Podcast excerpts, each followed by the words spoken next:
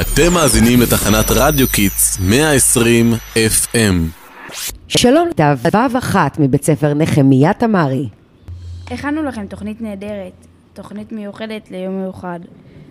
יום מיוחד? איזה יום היום? שוב שכחת את היום הולדת שלו? זה הולך להיות אסון. מה פתאום חברים, אני מדבר על היום האהוב עליי, יום השוקולד הבינלאומי. מאז 2009 חוגגים ברחבי העולם את הממתק האהוב. איזה שוקולד אתם הכי אוהבים? אני אוהבת שוקולד חלב. אני הכי אוהבת שוקולד לבן. שוקולד לבן זה בכלל שוקולד? האמת שאין תשובה חד משמעית. יש כל כך הרבה סוגים של שוקולד בעולם, אבל לכולם מכנה אחד משותף, הקקאו וכמובן כמויות שונות של סוכר. נו, אז ממה מכינים שוקולד לבן?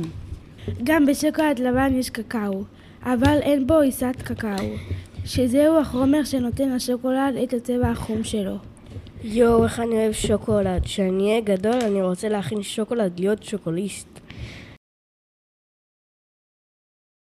למי שמכין את השוקולד קוראים בצרפתית שוקולטייר. צרפת היא ארץ המקור של השוקולד. דווקא לא. צמח הקקאו שמכינים ממנו את השוקולד, מקורו ביבשת אמריקה. אמריקה? זה כל כך רחוק.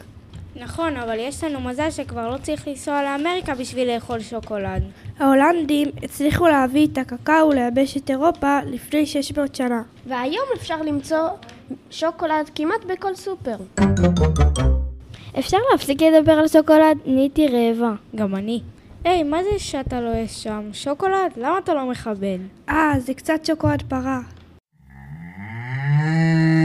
שוקולד פרה, השוקולד האהוב עליי. מעניין למה קוראים לשוקולד פרה בגלל החלב שממנו מיוצר השוקולד? האמת היא ששוקולד פרה של חברת עילית נמכר מאז 1934 בשם שמנונית. שמנונית? נשמע מוזר. כן, אבל, כן, אבל בשנות החמישים כולם קראו לו שוקולד פרה בגלל הפרה של העטיפה. אחד השירים האהובים עליי זה השיר של הכבש השישה עשר על המפעל של עילית. שוקולד קטן ושוקולד גדול, שוקולד יקר ושוקולד פזון, שוקולד אגוזים ושוקולד סתם. אתם מאמינים שפעם כל מי שעבר דרך רמת גן הריח שוקולד? טוב, נראה לי שדיברנו מספיק, הגיע הזמן לאכילה. נכון, מאזינים ומאזינות יקרים, אנחנו חייבים לסיים, השוקולד מחכה לנו. שיהיה לכם יום שוקולד נהדר. תיזהרו לא לסיים את כל החבילה לבד.